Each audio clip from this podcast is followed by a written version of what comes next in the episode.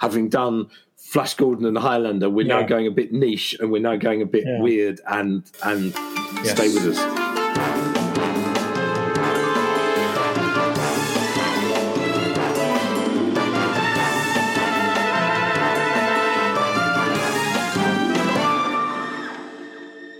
This is Eoin Colfer in Dublin.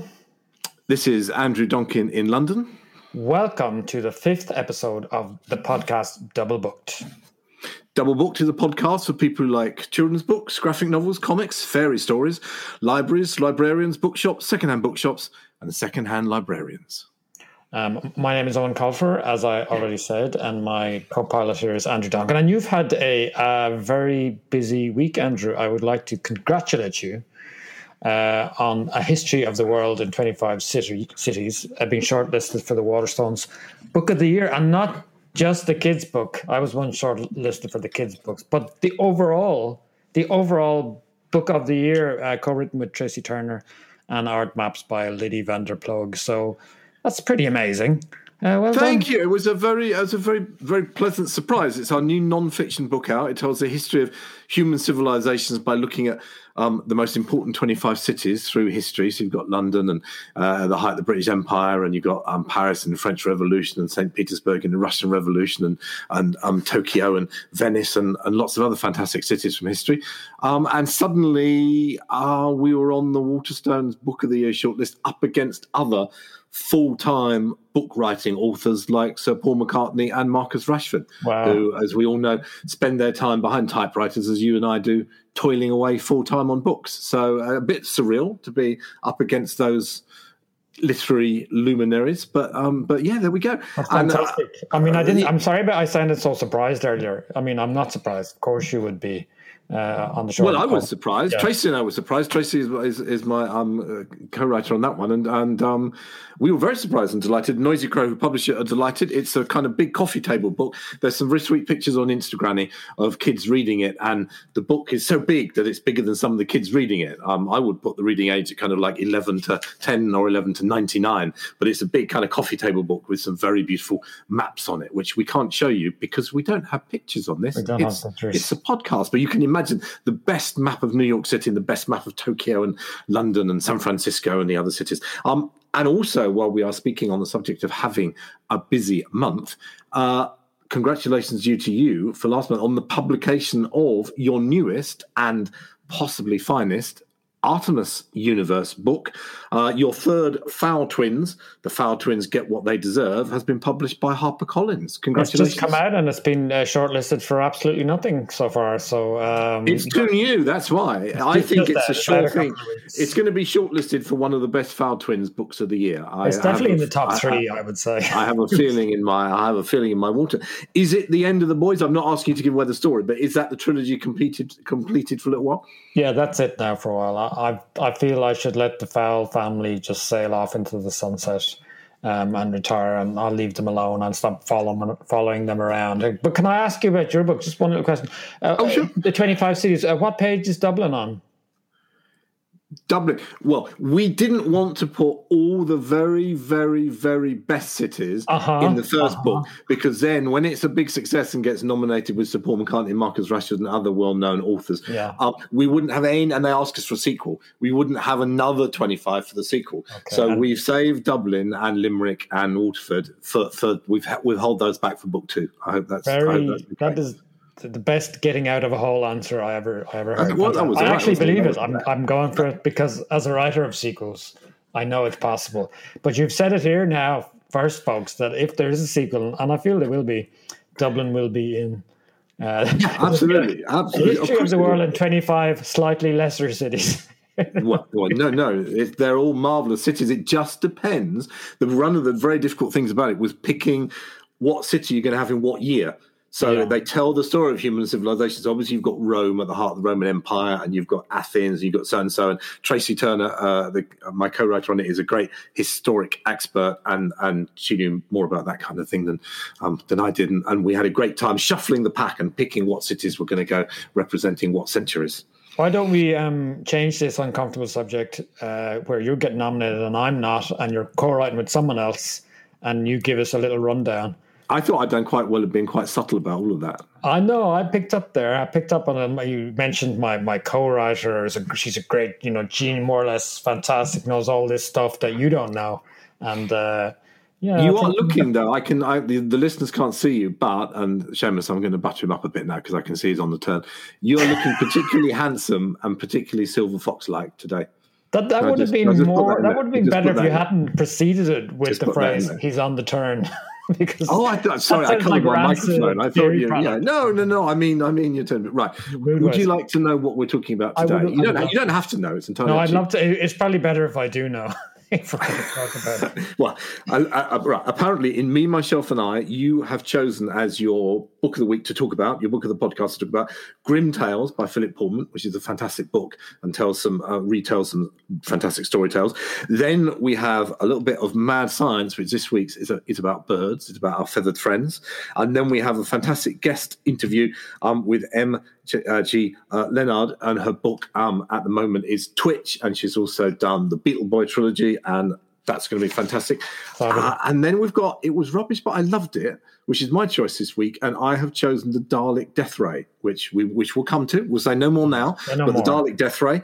Um, and then after that, we've got a couple of questions. We've had questions flooded in. Two questions have flooded in to our mailbox at doublebookpodcast at AOL.com. Yeah a tsunami of two questions, um, and we're going to put those to you. And if you have any comments about the podcast um, and any questions for us at the end to do with writing and writing tips, please write in to doublebookpodcast at AOL.com. Great. Well, we might as well start then with uh, my me, myself, and I, and my book of the week. Hmm. I wonder what they've picked this time. It's me, myself, and I. So my the book I've chosen, um, I'm holding it up. I don't know why no one can see it. it I is, can see it. It's worth it for me. It's Grimm Tales uh, by Philip Pullman, uh, which has a beautiful cover, which looks like it's it's like a paper sculpture. It's fantastic, and, and that is nearly enough to draw you to it. But really, for me, um, this is just a brilliant collection of the Grimm Tales. I'm a retelling of the Grimm Tales.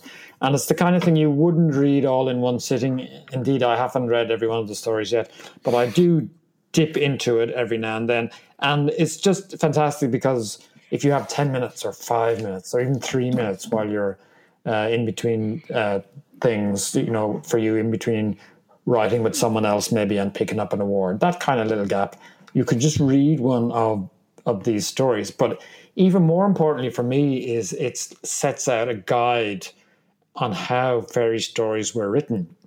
And at the time when I bought this, uh, I was uh, writing a, a, story with PJ Lynch, Andrew. I was writing a story with PJ Lynch. Uh, so, and I, I, wanted to write a fairy story. And I just felt uh, it was getting too complicated, the story that I was writing. was get, and I couldn't figure what was making it so complicated. And at the start of this book, there's kind of a guide to how fairy stories are composed and written and how they work. Uh, and so I read that and it just changed everything for me and it was very useful. It said little things like, for example, there's no hidden motivations really in fairy tales. You know straight away who everybody is, if they're good or if they're bad, who the goody is, who the bad is, and who's going to do the horrible thing. There's not really much character development in fairy stories.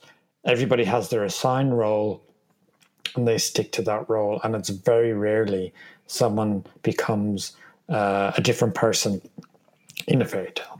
Things happen very quickly in fairy tales. Someone is born, and then two paragraphs later, they're getting married to a prince or a princess.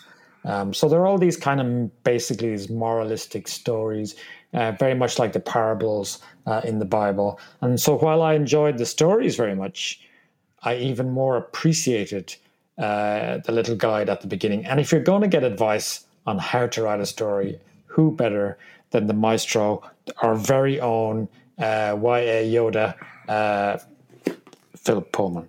Um, so if you if you indulge me, please, Andrew, uh, I'd like to read just a little bit of it that just gives us an example of, of how Please do. Are you going to read a bit of the story or a bit of his advice and breakdown? A bit of his advice, I think, but it, it actually also encompasses a, a few paragraphs from the story. So this is from the introduction to Grimm Tales by Philip Pullman. Swiftness is a great virtue in the fairy tale. A good tale moves with a dreamlike speed from event to event, pausing only to say as much as is needed and no more. The, the best tales are perfect examples of what do you need and what you don't. In Rudyard Kipling's image, fires that blaze brightly because of all the ashes have been raked out. The opening of a tale, for example, all we need is the word once and we're off. Once there was a poor man who couldn't support his only son anymore. When the son realized this, he said, Father, it's no use my staying here. I'm just a burden to you. I'm going to leave home and see if I can earn a living. And just a few paragraphs later, he's already married a king's daughter. Once, or else, something like this. Once there was a farmer who had all the money and land he wanted, but despite his wealth, there was one thing missing from his life. He and his wife never had any children. When he met other farmers in town or at the market, they would often make fun of him and ask why he and his wife had never managed to do what the, their cattle did regularly. Didn't they know how to do it? In the end, he lost his temper, and when he got back home, he swore and said, I will have a child, even if it's a hedgehog. And uh, I love stuff like that because you kind of know what's going to happen there. That's fantastic. Yeah, you do. You do. You but it just buzzes along those stories, so you don't get bogged down in inner monologue. You don't get bogged down in, in uh, you know, descriptions of fine cities. I mean, there might be two lines telling you about the towers and the minarets, but that's that's about it. And once I kind of copped onto that, I went back through the story and just weeded out anything meaningful, emotional, and just left with the bare bones of a, a fairy story. And I think it was a very was successful. It, was a fairy story that you were writing for for PJ. Yeah, it's coming out. Um, in 2023. So he's doing uh, all these big, massive, lush paintings, and uh, so it's going to take quite a while. But it's, it's by 2023 be... there'll be bookshops on the moon. Yeah, that's the future. 2023. Well, that's that's the plan, and hopefully we'll be the first book um, on the moon, and we're going to do a tour of the moon. It's going to be great. Uh, well, hopefully, me and you'll be back in South America by then um, on tour with uh, with Gio on with our next wonderful graphic novel. This is, of course, if you don't decide to do the other twenty five cities of the world and just ditch me and Gio. Depends depends on the demand from from from Dublinites uh, writing in angry letters, obviously. So. Have you read now all of the Philip Pullman advice? It sounds like a fantastic book. I'm going to have to. I'm going to have to beg someone to buy it for me for Christmas. Do you um, dip yeah, in? I, have read um, all of it. You finished um, it yet? Yep. I've read all of it, and I've taken it to heart, and uh, because I love that area of the, of uh, you know fairy tales and um, grim tales, es- grim esque tales. So I'll, I'll think it's advice that I will use going forward whenever I'm working in that in that media in that genre. We need to see if we can get him on now that now that you've done that massive plug for his fantastic book. I'm sure. Yeah, I'm i remember. Sure come on and make us a cup of tea. I think as well. Now we should say. Uh, uh, give a medal of valor to our co-producer and sound engineer uh, Seamus, who I can see sitting in the other window. He has got uh, a terrible cold, uh, and he actually has COVID at the moment, and and he's just there in a bucket of snot, wiping it away as as you were speaking then with his uh, microphone on mute. But he is recording this and editing this in the direst of circumstances for him. So we salute yeah, you, Seamus. We salute you, Seamus. We thank you for that. If, if we were there, we would still salute you from a distance. But yeah, uh, absolutely. Get well soon, and, and your lovely wife too. Get well soon. Um, it's Mad Science next. Hello, you're true to the Weird Science Department. Have you tried turning it on and off again? Mad science. No, we haven't. I don't have to do that. Yeah. I love. I love that to you, mad science means a, a Cockney East End gangster who runs a junkyard. It? It's mad science, isn't it? Why? Why would it be that? Why would it be that? Well, mad science, tea, darling. I say it's mad science, but that's that's. I think we need to make that the new jingle for season two. When we have season two in January, that can be the new jingle. Is you going? It's mad science, isn't it, darling?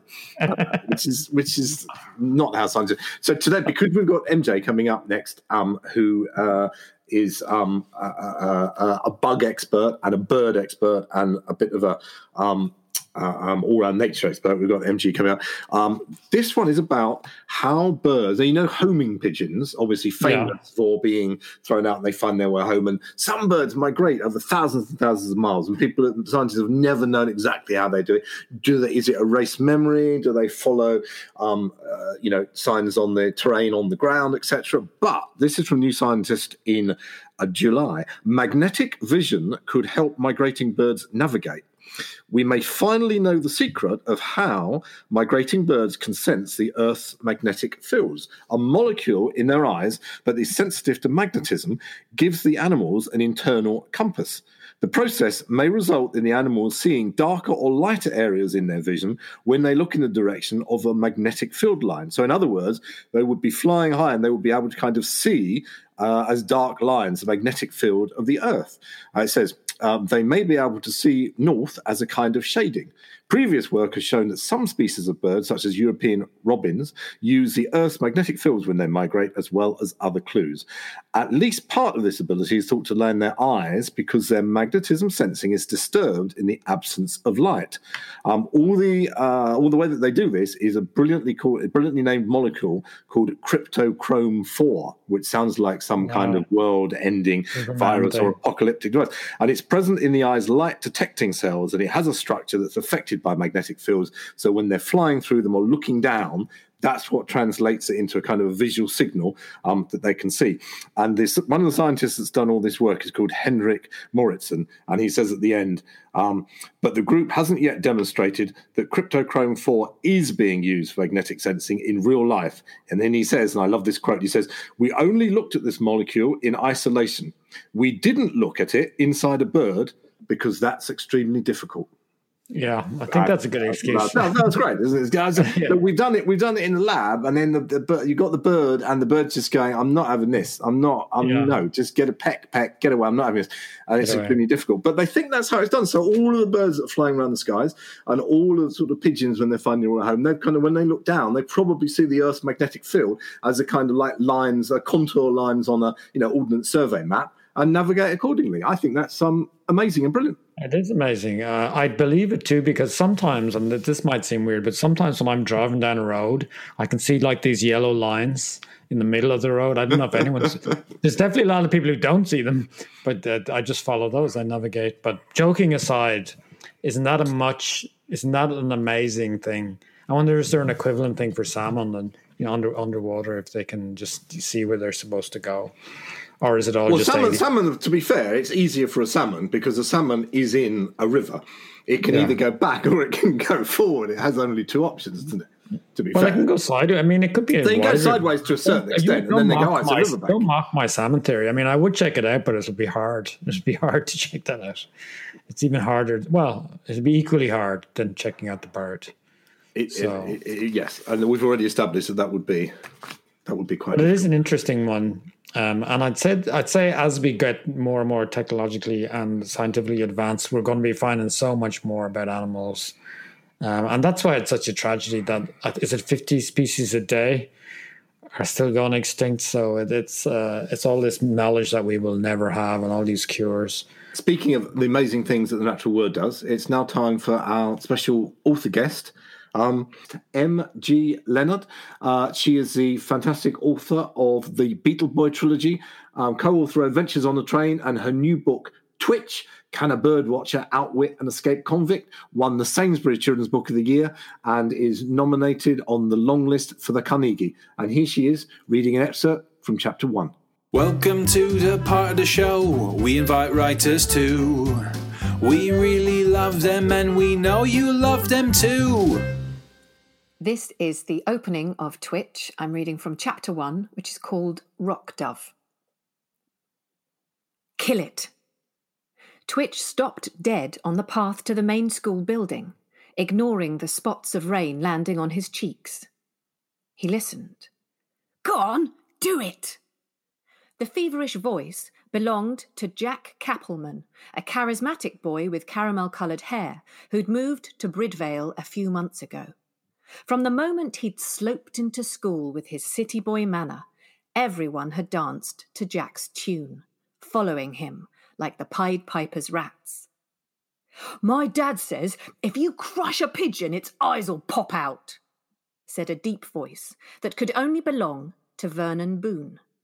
Vernon was the size of a grown up and as sensitive as a sandbag. Outside school, he always wore wellies, and his dad ran the local abattoir. Vernon rarely spoke to Twitch, although he shoved him on a daily basis, laughing if he stumbled or fell. Twitch heard a chorus of, Ooh, oh, let's see, do it, oh, I can't look. Bending down, he picked up a flint from the barren flower bed that ran alongside the chemistry block and slipped the stone into his blazer pocket, hurrying to the corner of the building. Peering round at where the big silver dustbins were kept, he saw four boys crowded around something on the ground. Terry Vallis, a skinny boy with dark curly hair and braces, was babbling. Oh, are you sure this is a good idea? I mean, it's the eye popping thing. It's making me feel sick. I mean, I'm not going to puke anything, but. Jack started to chant. Do it, do it, do it. Do what? Twitch asked loudly. The boys were startled by his voice. Azuru, you're supposed to be keeping watch. Jack scolded the short boy standing at the edge of the group. Azuru Sour shrugged and looked away. Twitch recognized the alarmed calls of a bird, saw the brick Vernon clutched in his fist, and folded his arms to try to contain the anger that blazed in his chest. You're going to kill a rock dove? No, Vernon sniffed. Gonna kill a pigeon. A pigeon is descended from a rock dove. Twitch glared at the boys through his brackish blonde fringe. He was a bit taller than Azuru and stronger than Terry, but the odds of him surviving a punch up with either Jack or Vernon were slim, and he had no chance against all four of them. That bird has as much right to live as you do. And I'll stop there. Hurrah! That was Brilliant. great. Thank you very much. That, that was great. I- and your bird, you impre- a- your bird noise was fantastic. That's fantastic. We, Eoin and I just go coo neat, coo like that. would you say that, um, having read that, Maya, would you say that our producer Seamus has caramel coloured hair? Just to look at it. if we're being kind about that, I think it's Um, pretty yeah, it's kind of a strawberry caramel. strawberry caramel. That's our new. That's that's to be your new thing on the your new moniker on, on Zoom. Strawberry strawberry caramel that was fantastic uh, it, it, it's really handy when you go out on the road to be able to do all the parts like that you can really make that come alive I record my audiobooks. So, uh, in the distant past, uh, I trained as an actor. Um, I thought I wanted to be an actor, and then I'm actually not being. I'm not very good at being told what to do. So, uh, when I got cast in things and people told me what to do, I didn't want to do it. So, I um, I love the the kind of personification and the exploration and the making things up part of acting, but I just don't actually like the being told what to do and doing it over and over again for other people's pleasure bit of acting. So, yeah that, that's like the whole definition of acting it's like we talk A director's Yeah. dream. yeah, I didn't realize dream. that actually you can put all of that into making up stories, into writing. and when did you first realize that you the stuff that you were writing was actually good you know because we all write for a long time and we just think we're scribblers but when was there a moment when you thought you know what? This is not so bad? Uh, no, so I when I was in my twenties, I tried to write grown up things. Um, uh, you know, I had I grand ideas of writing something terribly dramatic and literary or something like that, uh, and um, I failed dramatically. It was unreadable, tosh. It was absolute nonsense, and it was awful. And it just makes me cringe to think of it now. Um, and then I had the idea for Beetle Boy uh, long before I ever wrote a word of it, uh, because I I hit upon this interesting conundrum, which is that I genuinely believed as an adult that I knew what a beetle was. And then I discovered that the scientific name for beetles is Coleoptera. And Coleoptera literally means sheathed wings. And the descriptive name of a beetle is a creature that has two different pairs of wings. And I, when I thought about beetles in my head, I never pictured wings ever. I pictured a little insect scurrying around on the floor, and I would go to the pub and talk to my friends and ask them what they thought a beetle was. And it transpired that actually a lot of people don't know what a beetle actually is. And that's where the idea for the book came from. But I, I didn't attempt to write it for years. It just it became magnetized in my head, and suddenly all things beetles started to get attracted to me. And then eventually it was undeniable. And I was so in love with the subject matter that I felt that I had to up my game with my words um, to do the subject service, you know, to to do beetles uh, a good service, to write a good story that supports uh, a positive uh, rhetoric about insects, because usually they're baddies. or villainous or disgusting or dirty. Uh, and yeah, and then and that's when I discovered that my narrative voice, my entire personality, actually, not just my narrative voice, but the, the voice inside me uh, is 12. And that's why I can't really write grown up stuff because the things I find interesting or funny or uh, charming or uh, yeah, it's, just, it's the things that 12 year olds also. Yeah, you have much, funny, much more fun being a children's author and an author of graphic novels and genre than writing stories about 45 year old men slash women having nervous breakdowns in Hampstead and doing all, all manner of serious stuff. Now, my 11 year old son, Fisher, and I read the whole Beetle Boy trilogy during last year's lockdown, which we loved in the summer. As you know, you and I spoke about that. Was it always going to be a trilogy? Was it always going to be three, or was it like we'll do the first one and see how it goes? How did you structure it? Yes. So I, when I set out to write Beetle Boy, I'd never written a book before. It's the first book I'd ever written, so uh, I really hadn't got a clue what I was doing, and I tried to put the whole trilogy into one book. So it, my first draft was like 120,000 words and it was just huge. And I tried to send it to agents and they said, no, you're not allowed to write a book that long. Uh, it has to be about 50,000 words if it's going to be a middle grade book. And I didn't even know what middle grade meant or that there were categories. I, I really just wrote the whole thing. Um, and that's when I started to think about the art form and the structure and, and I broke it apart and really that's when I probably did a good draft. I think what I was sending out to begin with was terrible. Uh, that's when I really thought about the nuts and bolts of the story and what I was trying to do. But I hadn't really finished it. I got offered a publishing deal before I had an agent. Um, it's a, one of those topsy turvy stories, but Chicken House offered me a deal, but they only offered me for the first part of the story. Um, and they wanted a preempt, they didn't want it to go to anyone else. So I insisted that uh, I have an agent. I got an agent within 24 hours, which was astonishing to me. I'd been trying to get one for years, and everyone had said no. It, it's strange. It's strange how having 15% of a prepaid deal that's already arranged will will speed up agents' responses. I just put that out there. If there are any agents listening to this in publishing, it's, I can't think what it is about the 15% of a lot of money that appeals yeah, to them, yeah. but it, it just seems to work that way. I don't know why. Yeah, that's a bit like what what first attracted you to millionaire Paul Daniels. Yeah, yeah, I know exactly. There's just all these sharks in the sea, and they just happen to be where the blood is. I don't know. I don't know how it works. But yeah, so I said, she said, "What do you want?" Because I, I, you know, there's no, there's no. Uh, sorry if anyone's listening and you think being a children's author makes you a millionaire. It really doesn't, and the advances are very modest uh, and definitely not enough to live off. And I already had a great job that I loved at the National Theatre. So uh, she said, What do you want? And I said, Well, I don't want big money because I know that's not something that comes with uh, children's books. But what I would like is a firm commitment to publish all three books in the trilogy. I don't want to uh, give up the first book only for uh, people not to like it and then I never get to complete the story. The notion of not completing the story was much more upsetting to me than the idea of of money uh, not getting it or getting it. So that was the caveat to sign that preempt was that they would publish all three. Uh, I was completely aware that lots of people don't like insects, and writing a story that is entomologically accurate and researched and full of insects might be a very niche product. it might not have many fans. So I wanted a firm commitment to the whole trilogy. That's right. No, I, I, think, I think you, just, you just have to write what you what you believe in. There was a moment when we were talking to we, we had just sold illegal, and and I remember Eoin saying to me, "Oh, this is going to be great. We've got we're doing it. Giovanni do fantastic artwork," and I said, "Yeah, yeah. I don't have any doubt that the end product will be." be really nice. But this is a subject matter that might appeal to 12 people. It might be, you know, my mum, your mum, and 10 other people that will buy it. And we were just kind of like, we have to tell that story. That's the that's the story we want to tell. Now, before we go on and talk about Twitch and talk about your process and stuff on um, original kind of standalone novels, um, I have to ask you about Adventures on the Train but not your very successful Adventure on the Train series.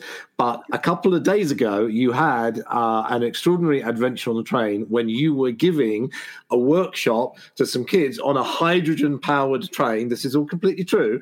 And you were absolutely gate crashed by, uh, by an unexpected special guest who turned out to be uh, the Prime Minister of the United Kingdom. So, Ken, so how did that happen? What are you doing on a hydrogen train? Why have you got children kidnapped in a workshop? And what's the Prime Minister doing bursting through the doors?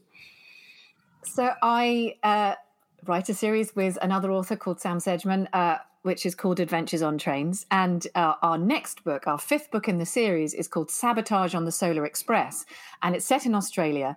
Uh, and always when we write our books, uh, we're inspired by the countries and the places that the railways are from. And there is lots of really interesting things happening in Australia with the production of hydrogen. They've got some of the biggest solar farms in the world.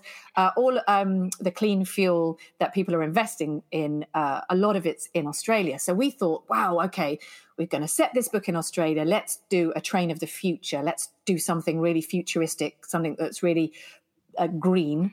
Uh, and so we constructed a fictional uh, train called the Solar Express, which is powered by regenerative hydrogen fuel cells, which are currently only used by NASA in spaceships. But we were thinking, oh, it'd be great if we could put one of those onto a train and have solar panels on the top and make a completely eco friendly vehicle. Uh, and then for uh, someone evil, I can't give away any spoilers, to sabotage said vehicle and make it like a homage to Apollo 13 and uh, Speed and all those action movies. So that's the book that we are currently writing. Uh, an excerpt of it is trailed in our previous book that just came out called Danger at Dead Man's Pass. And the comms officer, who is the head of Network Rail, has children. They read our books. And she invited us to come and see the first prototype of a hydrogen chain built by the UK at COP26. Wow. Uh, and we were so excited because at the moment, our science fiction is utterly fictional, and it's a lot of YouTube videos and Googling NASA websites and trying to concoct something. But the invitation to come inside a hydrogen chamber on a train was utterly enticing. And so, what they said is they would uh, put out a competition to local schools in Glasgow many of which uh, the children have never even been on a train, uh, inviting a class of kids to come and have an author event with us on this hydrogen prototype, which uh, I mean, incredible invitation, and I was so delighted to be asked. Uh, and so we took the Caledonia sleeper up to Glasgow, got up at six thirty in the morning. I got dressed in the public toilets. We went and saw the incredible hydrogen train, and at this point, we were told that the CEO of the company uh, knew Boris Johnson and had asked Boris Johnson if he could do a photo op outside the train that we were going to be on. Um, but that Boris's uh, schedule was very packed and he probably wouldn't turn up. Uh, but because of this, the whole train had to be like cleared by sniffer dogs. A big security attaché was there. It interrupted quite a lot of the day's plans, so we were, you know, moving around. And then we were told later it looks like he might show up but he'll walk past the outside of the train and please ignore him and keep the children focused in because it'll be something that's happening outside and we were to ignore it. So I was fair. So we're in the middle of the event. We're talking to the children about adventures on trains and about kidnappings and murders and, and talking about hydrogen and all that kind of stuff. And then the doors of the train opened and these burly security men kind of pushed me and my other author, Sam, up against the wall, clearing a space for the Prime Minister, who then bumbled on board wearing a mask, which was interesting because I've seen a lot of images of him. So he was he was masked for you. He didn't mask for National Treasure, 95 year old Sir David Attenborough, but he yeah. did mask for you. I suspect he was masked because he wanted a photo opportunity with some young children. Uh, yeah. Uh, that's what I think. Because uh, allegedly, we'll just say allegedly, so we're covered for our lawyers. Yeah, I have no idea. But uh, he, the children were because the children, you know, I'm not. I don't imagine that the young children of Glasgow have a particularly positive uh, notion of the United Kingdom's prime minister. That would be my guess. I don't think Glasgow is been... known for its positivity in general. No. So, but I don't think they. No one had told the children that this was. Well, they hadn't told us it was a possibility. I don't think anyone knew this was a possibility. So the children looked horrified that the event had been interrupted by all these men and lots of photographers. And then one of them shouted, "You look like the Prime Minister of the United Kingdom." And Boris was, oh, yes, actually, yes, I am. I'm the prime minister. And then the faces they pulled, it was like someone had done a bad fart. It was hilarious. They were all like, oh, it was, it was a very strange scenario. And then he picked up our books and was like, what's this? Is it any good? And uh, we were like, uh, there are books. And he was like, oh, well, marvelous. Are they doing well? We said, yes. And then he had his photo taken enough. He just turned around and walked off again. So it was it was the most surreal day, if I'm honest, to be on a train of the future with a lovely class of kids and then for it to be completely sabotaged by the Prime Minister You, of the did, United Kingdom because he wanted you to didn't get the chance to ask him and discuss ecological policy with him in that in that moment. I mean, I don't think we would have allowed been allowed to step near him. We were just Do- up against the. We I'm not suggest I'm not suggesting he wasn't drawn in by potential interest in your excellent train book series, but do you also think he might have been drawn in when he saw children just on the off chance that some of them were his? It is a possibility. I wouldn't put it past him. He was just looking for a blonde mop top. In So the that's crowd. amazing. so that any- must have made an already like you know crazy trip to be on a hydrogen train and cop and everything just a bizarre surreal cherry on top of a lovely day. I mean, it was an incredible day. Arriving by sleeper, the Caledonia sleeper, was a dream come true anyway. But for me, the thing that was incredible, the woman who designed the hydrogen train, and it was a woman, she's an amazing engineer called Helen uh, uh, Simpson, as she took us through the hydrogen chamber, telling us exactly what they'd done and how it worked. And uh, and then we got to ride on the train on a loop around Glasgow. Uh, and it was very emotional like to be on a train that is powered by hydrogen and and on its first journey when you're an author who's just fictionally created one and put it into a book that isn't even available yet it just felt i don't know like an out That's, of body that's genius. It sounds fantastic. I, I I hope she's known as Hydrogen Helen in the office. I mean, she must be surely in a lab. she was so cool and i have her email address so that i can bother her with questions Well, I think technically you invented that train. I mean, if you just as Douglas Adams invented the internet, I think technically I- you did invent that train. So i mean that's what that's that's what i'm going to have uh, put down on the patent invented by mg leonard yeah, because inventing things is just thinking of them. There's no building, engineering, Yeah. selling, testing. It's just you know, Yeah. it's just having an idea like we do, which is good. Well, you talked about Twitch. I, I wanted. Twitch has been amazingly Twitch uh, is successful and long listed the Carnegie. Uh, it won the Sainsbury's Children's Book of the Year, so many congratulations to both of those. Um, and it's very different. yeah. It's much more, much, much, much more realistic than the um, Beetle Boy trilogy. So, how did you go from the stepping of, of Beetle Boy to Birds and Twitch? And it's about uh, um, a bird watcher uh, called Twitch. Um, who has pigeons and swallows nesting in his bedroom and things, and he is involved in a game of cat and mouse with a convicted robber in a kind of bird sanctuary. And we won't give too much away. And it's all about um, him outwitting the robber, and it's also a lovely portrayal of friendship between boys. So, where did the where did Genesis come from? Did it come from a lady called Hydrogen Helen by email? Did she send it to you? Because that would at least be some kind of fair.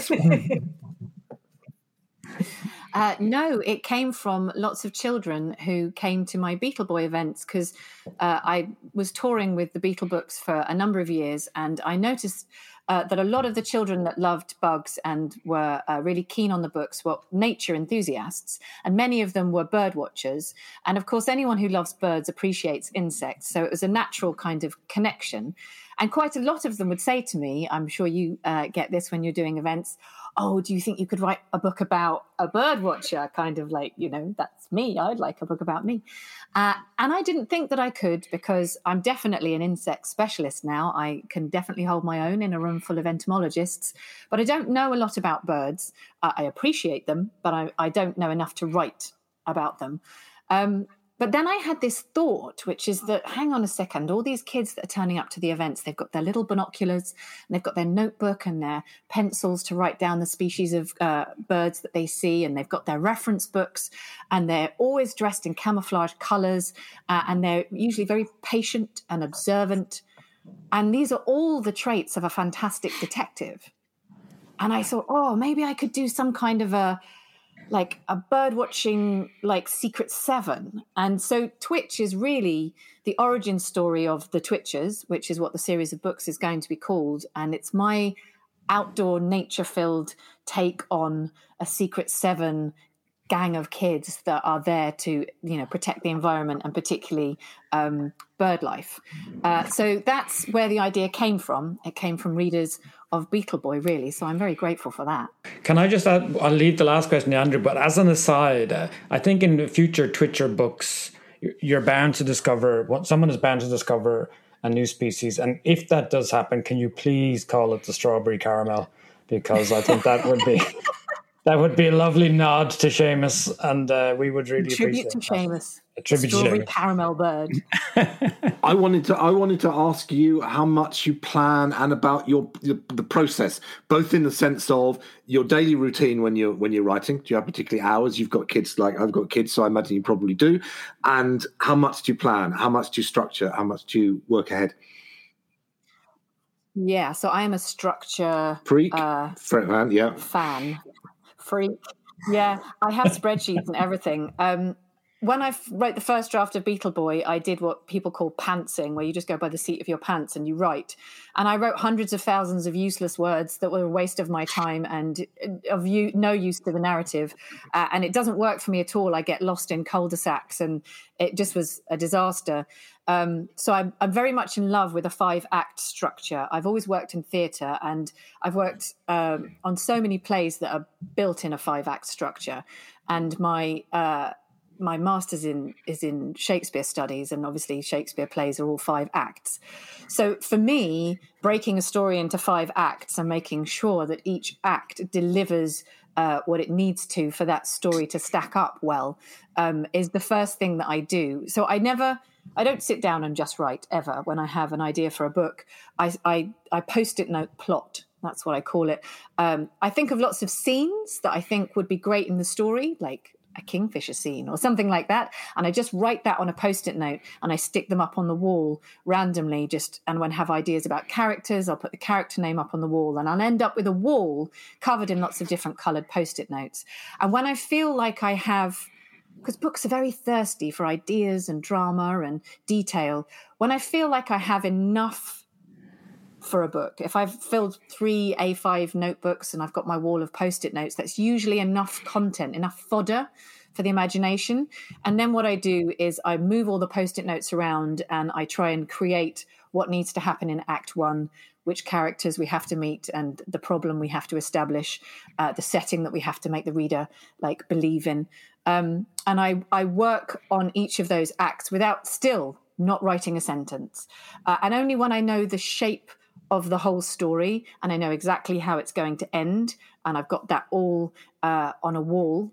Uh, then I will write what I call my draft zero, which is my pass through the book, where I'll be like, they go into a room and something exciting happens here, don't know what it is yet, and then carry on. So I've got a really rubbish version of the text, but it's it's structural enough that I can see that I have to move scenes or that the act one is too heavy and it's it's slow and and, and I can move things around and I use a, a software program called Scrivener which allows you to move scenes and chapters without doing cut or paste um, and to see an overview of the book uh, from above in a folder type structure. Um, so I move everything around and once I, I'm satisfied that I've got what I need, I write a proper draft. Um, and that first draft is usually, not always, but usually the one that I will share with an editor so they know what I'm doing um, with a story. But I feel like people don't talk about structure very often. And I, the whole notion to me that uh, that writing is like being in an ivory tower and you're just inspired and then genius comes out of your fingertips uh, doesn't work for me. That's not how my brain functions. I'm much more of a fan of the idea that, you know, if you're a craftsman and you make chairs, the first chair you make is going to be a bit rickety. But if you study the craft and you study it and you work about how everything structurally goes together, you know, you can make the legs interesting, etc. But you need four well balanced legs. So I think of it as a craft, and uh, I like my stories to be structured in a way that delivers the kind of ending that I think a reader hopes for or expects. Sure, I think the I think the craftsman result. analogy is is, is one that uh, I think I, I, we both subscribe to uh, as well because it is taking raw material and then just shaping it and crafting it to the best of your abilities. And obviously, sometimes you get stuff which is fantastic and that's come out really well. Other times you get stuff that re, that needs more work or needs another uh, draft, but it's not some kind of lightning bolt from the sky. Uh, it, it is always hard work. Um, you know, it's always hard work and it's always reworking Yes. stuff and he's looking at stuff and saying, what's the best path through these events, as you were saying? What's the best path through these events for this character who's going to go on um, any particular journey? Uh, one element I really loved of Twitch and that, that uh, Fisher loved as well was uh, the friendship element. Uh, uh, the main character is called Twitch, and he develops a friendship with someone who's not a very likable character to start with. He's a bit of a school bully, Jack. But I found it um, really, really well written, really believable, really nice um, and heartwarming relationship between those two boys, the story of boys' friendships. Is that taken from, I know you have sons, is that taken from things you've seen and experienced with them? Yeah, uh, it's it's things that uh, you know relationships at school and with friends are complicated and you can be really good friends with someone and then next week you can be dropped like a ton of bricks and not understand why and it's often to do with fads and fashions and peer pressure and it's emotional and it's complex to deal with. Uh, and particularly children who love nature often find or feel themselves to be outsiders because they're they're not normally the alpha uh, male in a pack. They're often more thoughtful and considered. And uh, I really wanted to explore a relationship between uh, alpha and a beta male and what they can bring to each other. And I also really resist the notion that there are good kids and bad kids. And often uh, fiction dials it down into very simple, you know, this is a goody, this is a baddie. Uh, I think there's good and bad behavior, and complex characters are capable of both. It's one of the things I loved about Artemis, actually, Eoin. My sons love yeah. Artemis. Um, is that, you know, you can have a, a proper complex character, a child who is capable of both good choices and bad choices, and then must deal with the consequences of those actions. Uh, so that relationship is central to the whole book. And I think it's something that children who've read it and loved it have told me they want more of. They want to know what happens next with Twitch and Jack. They really love those two. So um, yeah, no, yeah, I, I, did, and he like did. It's great. It's the it's the heart of the book, and it's a, it's a lovely, warm uh, friendship and relationship. Um, Matt, it would be lovely to go on talking to you, but we have to we have to draw it to a close and, and move on. But thank you so much for being here. Thank um, you so much for having me. Oh, it's a pleasure. It's I'm very pleasure. happy to finish it on the Artemis compliment. I think that's good. James, if anything needs to be cut, then I mean, we've read all of them. It's fine. So oh, don't, that'll be cut. Don't okay. feel the need to keep that. There's no pressure from me. Thank you for having me. It was lovely to speak with you all. It was rubbish, but I loved it. Um, next, we have It Was Rubbish, but I Loved It. And we have been accused, Andrew, of being a little bit genre on this podcast. We do like our science fiction. And you could be accused of the same here, but you object and you say, no, this has nothing to do uh, with science fiction, really. But I would say with something like the Death Dalek Death Ray, which is your rubbish, but I loved it thing, surely uh, it is something got to do with science fiction. I shall let you explain and elaborate.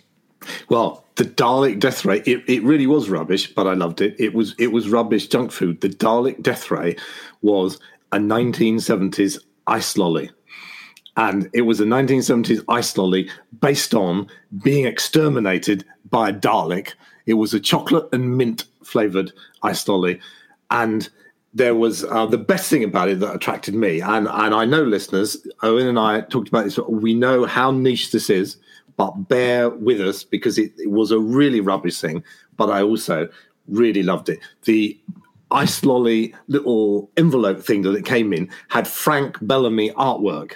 Uh, by the great, great, great science fiction artist Frank Bellamy. He had artwork that was nicked out of a Dalek annual and, and used on all of the Dalek Death Ray uh, ice lollies. And they came from um, the 1970s when you had a whole genre of uh, frozen comestibles that you, you don't get today. Today, if you go into a newsagent's, you've got your magnums and there might be a new almond magnum and there might be, it's all kinds of branded like that. But in the old days, in the old days, and just imagine this, people tried to sell you ice lollies and ice creams by relating it to a television show. So yeah, there wonderful. was a Space 1999 ice lolly that was lime, vanilla, and strawberry. Now, what the flavor choice, lime, vanilla, and strawberry, has to do with a huge atomic explosion on the moon that blows it out of Earth orbit and sends it flying at pr- more quicker than the speed of light, speeds through the universe. I have nothing to know. But you would go into a newsagent, and if it was a hot, sunny day in the summer and you wanted a nice lolly, you might well select it based upon if it had the Bionic Man on the wrapper because it was a Bionic lolly, a Bionic lolly. It was, and there was um, there was great. There was more Doctor Who ice lollies as well. It was just a Tom Baker Doctor Who ice lolly, which I, am look. I went to look this up when you told me because I knew that I had vague memories. There was a Count Dracula one too, which I remember loving because it had a red coating on it. Uh, there was a couple actually. One was black, and then had the blood inside. Yes. So when you bit into it, the blood would go down your face. And then one was red that you could just wipe all over your face and pretend to your mother that you'd been a horrific accident, which I think I may have done.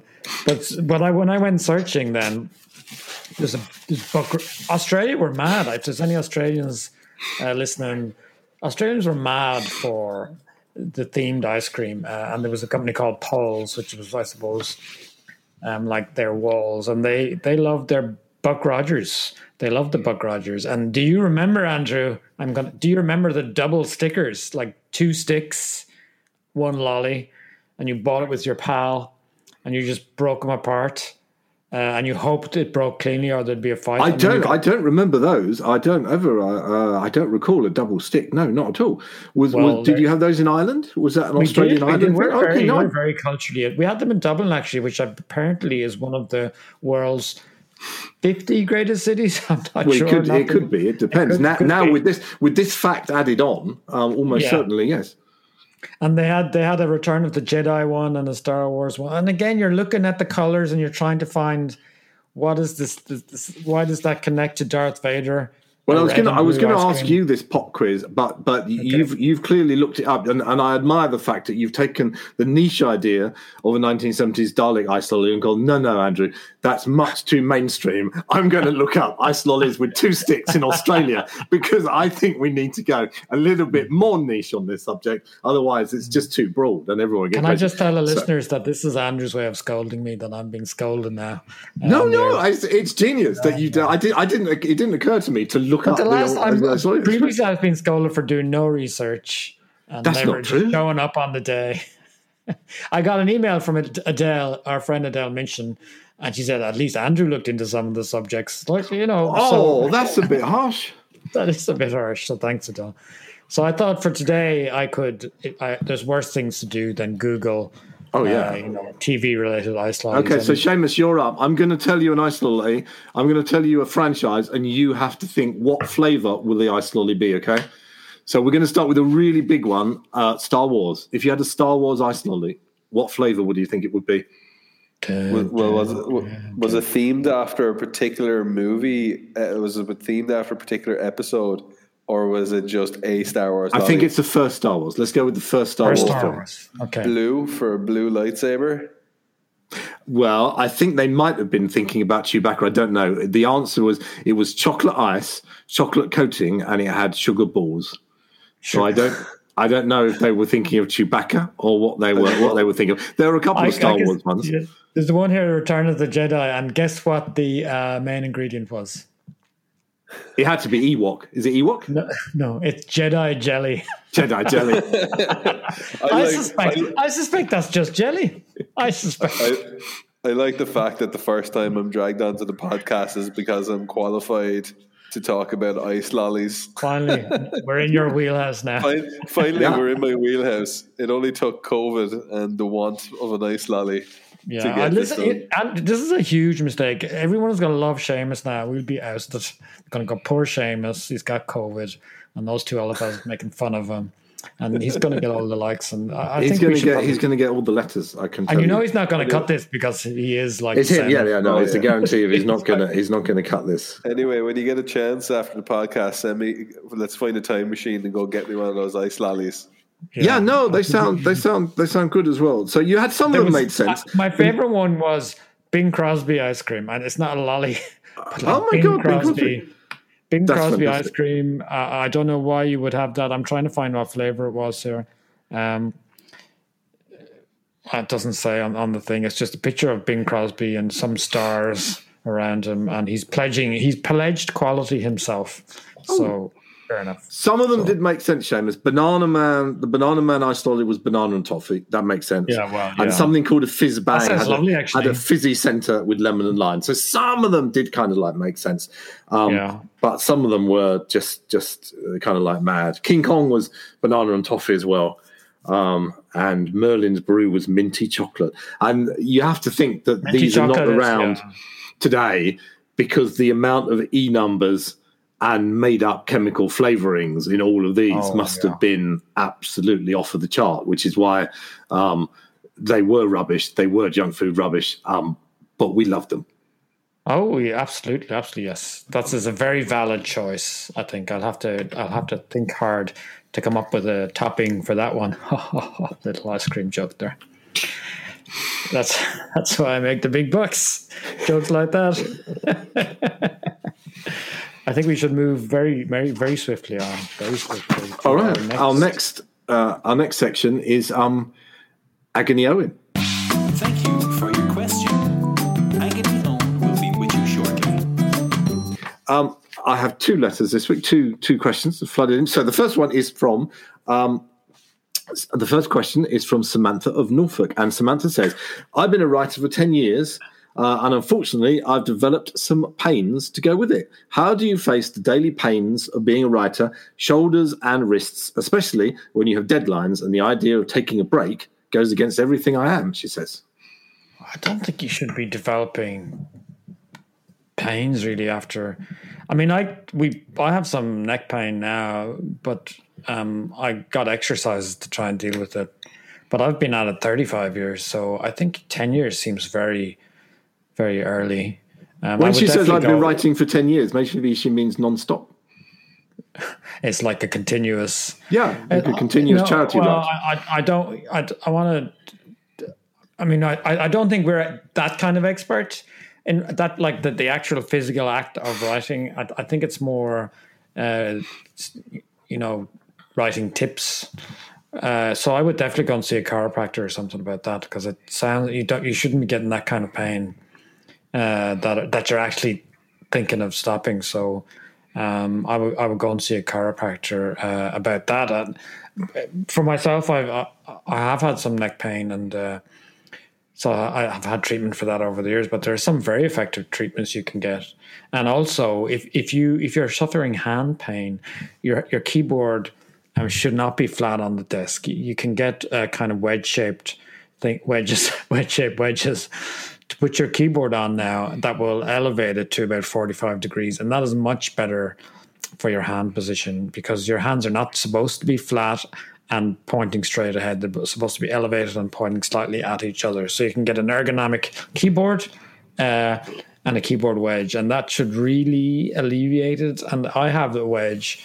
Um, it folds up so I can take it. Not a wedgie. That's a different thing, Andrew. So stop your giggling. Uh, I'm so sorry. I'm so sorry. Seamus is young. a wedgie does not help you uh, elevate your keyboard, as far as I know. I should try, try it though. But uh, I have one of these um, collapsible wedgies. collapsible wedgies that uh, you can take anywhere. you can take your wedgie with you anywhere. No, you can. This is a true thing, Andrew. Be serious. I'm trying to give out serious medical advice. I'm, I'm that advisable? That serious medical advice to do with wedges? I'm not sure. You're kind of ruining. You're kind of ruining it. I'm trying to, you know, go serious.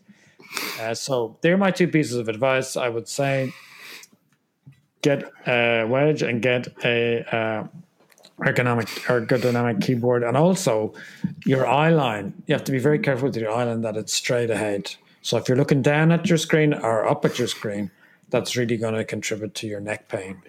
So maybe you could take. I mean, you really need to Google it. I wouldn't trust me, and I certainly wouldn't trust Andrew or Seamus. So I, you need you need to go and look into it yourself. But that's that's what worked for me. That's all I'm saying. Good. I would just add to that regular breaks. Don't don't sit still for yeah. three hours writing. Have a regular break every forty five minutes. Even if you get up and just walk around for three minutes, have a regular yeah. break and and and kind of uh, uh, stretch off. That will also help refill your writing well. Um, Don't as, be coming in well. here all helpful now at the end when you've been just like messing the whole whole time, and then come in at the end and say something really nice and sincere like that. I well, it was it was sincere and probably more helpful than advice on wedges during writing. that is true. That is true. I knew as soon as the wedge came out of my mouth that. that. I said, "Oh, I've opened the door now. I put a nice little wedge in that door." Yeah. So yeah, oh dear. It's only taken us 50 minutes to go from the high art of Philip Pullman and story structure to cheap yeah, jokes about wedges. So wonderful. that's. Uh, do you know, actually, do you know, and here's a question for both of you on this subject. I was told this, uh, and I think, I'm sure I've told you, I was told this by a kid on a, I was doing a reading, I think it was in the States, and uh, I was talking, telling a story about how uh, I had gotten one of the aforementioned wedgies uh, as a child in school, and he said, "You know what's worse than a wedgie?" And I said, "No." And he said, "An atomic wedgie." now, do you know what an atomic wedgie is? Is well, it orange and strawberry flavour? Is it an ice lolly from the 1970s? It's nothing to do. It's, it's an atomic wedgie with a nice joke on the stick. Nice, nice callback. Uh, no, there's no stick involved. Uh, an atomic wedgie is when some really nasty person comes up behind a child and he yanks the underpants band so high up that they can then hook it over their forehead. That's not true. No one can survive that. No, it's true. If you're like, if the underpants is old, it's lost its elasticity a bit. It's it's, and then the kid is walking around like this, you know. And when they take take the the thing off, he has Calvin Klein imprinted on his head backwards.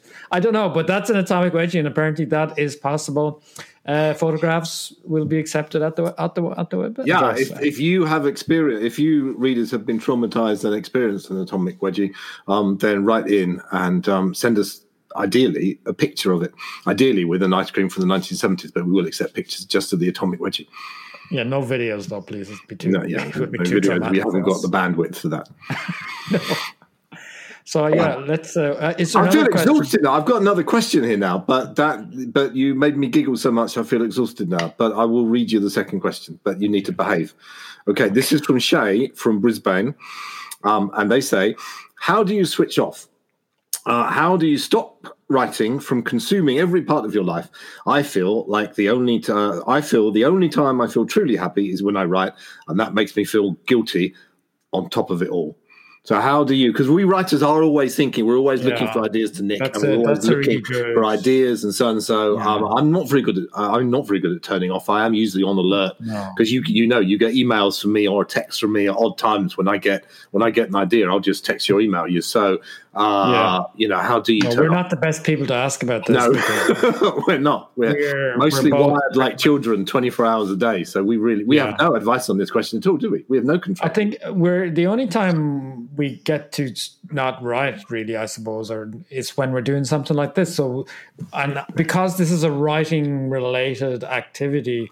I don't feel guilty about it, you know. So when no, I'm going on tour, and I'm working or, and I'm meeting kids and uh, traveling, that's kind of related to my writing, so I don't feel bad. But uh, I, I, do feel. I mean, I'm able to watch a bit of Netflix in the evenings. That's okay, but. Uh, no, I never really switch off. I'm always looking for ideas, and even when I'm looking uh, at a program, I'm I'm analyzing how it's put together. When I'm re- reading a book, I'm thinking how how great it is. And oh, yeah. I've just written down an idea for a book on my pad, A History of the World in 25 Wedges. I mean, I'm just, oh, I'm never on. I'm never yeah. You're, you're on the wedge of glory. the wedge of reason. oh, the wedge, the wedge so, of yeah, sorry, Shane, uh, in Brisbane, uh, where we do feel, I feel bad when I'm not writing. And I, personally, I want to keep that going as long as I can you know, I'm glad I still feel bad when I'm not working, and I'm glad I still get ideas. I'm gl- I'm glad you feel bad as well. So I don't want to. I don't want that to stop. It's like an actor who has who has whose nerves don't has doesn't have nerves anymore. It's not good for the performance. So I think for writers, it's good to have just that urge to just keep writing, keep getting better, uh, you know, and keep filling up those notebooks with ideas because the way I think of it is at some point I'm going to run out of both ideas and energy. That's So never going to wanna have- happen. That's not. You've been you've been worrying about running out of ideas since you had since you had the, the idea for Artemis, and that was like seventy five thousand books ago, and and thirty no twenty two million books sold ago. You're not going to run out of Yeah. ideas. Well, I, I hope not. I mean, I think I have enough now to keep me going. Um, I, I've kind of, I've got an ideas folder which is very cleverly called ideas. Um, and Where did uh, you get I'm the idea for that? Because people like to know where Well, I- writers I get the my- ideas the for their ideas folder. But another one I have is is uh, I have one called Current, and that's the one for you. You know, if I'm if I die, you have to finish all those books. So, is it is it a thick folder? Uh, it's it's a bit mean because most of them only have like one and a half pages, and then you have to do the other seventy thousand words. Crikey! So, no, but no. there's a couple of them are nearly finished. And, Nearly uh, that would- that would be. I just That'll didn't be the do the ones we'll do bit. We'll you do the those ones. transition from the second first half to the second half, where there's that awkward hundred pages. In the I'll let middle. that up to you. Yeah. So, um, but no, I Shane, I'm sorry not to be of any help to you there. I mean, I could say the, all the old stuff: go for a walk, take a break, have kids, whatever. Um, but uh, really, I don't want to stop writing. I, I always want to be writing. Kids are great and all, but you know they're growing up now, so they can fend for themselves. Sometimes I throw a few rashers out the door, and hopefully they get them. But mostly, I'm just I'm just writing, or else talking to Andrew. Did you think that helped?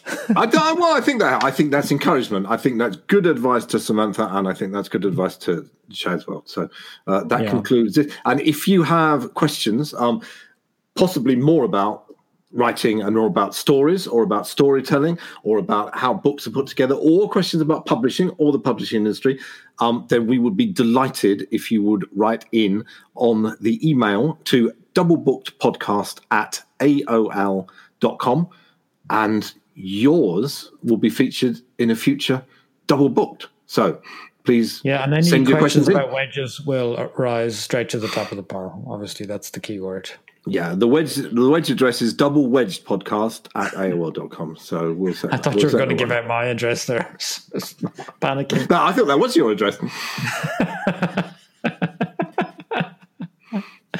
Well, I, I think we held, you know, I think we held on to our dignity that time, Andrew. I think it's fine. Yeah, no, I think that was good. Please join us for our December slash Christmas finale in episode six of Double Booked, when we shall feature some pop in special guests like Jenny Valentine and Jonathan Stroud and MG Leonard. And we will have our own very special guest of PJ Lynch, Irish artist extraordinaire. PJ Lynch will be joining us. And all of that is going to be in a bumper December bundle next episode. Double Booked was produced by Eoin Colfer and Andrew Donkin and Seamus Redmond. Get well soon, Seamus. Sound editing by Seamus Redmond. Theme music by Liam Bates. This has been a Silver Foxes production. No animals were harmed in the making of this podcast, or, as far as we know, are even aware of its existence.